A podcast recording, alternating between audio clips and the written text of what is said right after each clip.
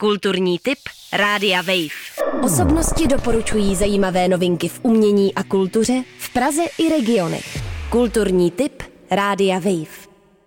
Dobrý den, já mám dneska tip na naučnou stezku.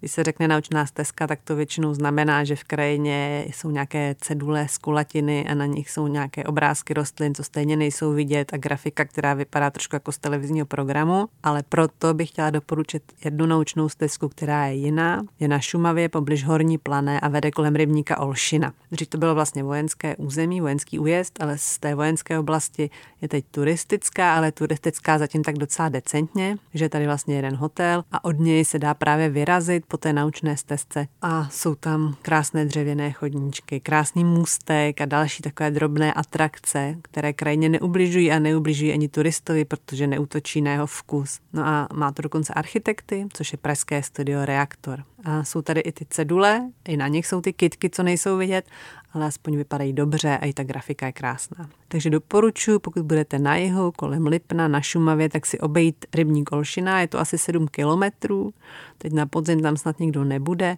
a vy můžete nerušeně obdivovat design naučné stezky a taky ten design přírody. Kulturní tip Rádia Wave. Osobnosti doporučují zajímavé novinky v umění a kultuře v Praze i regionech.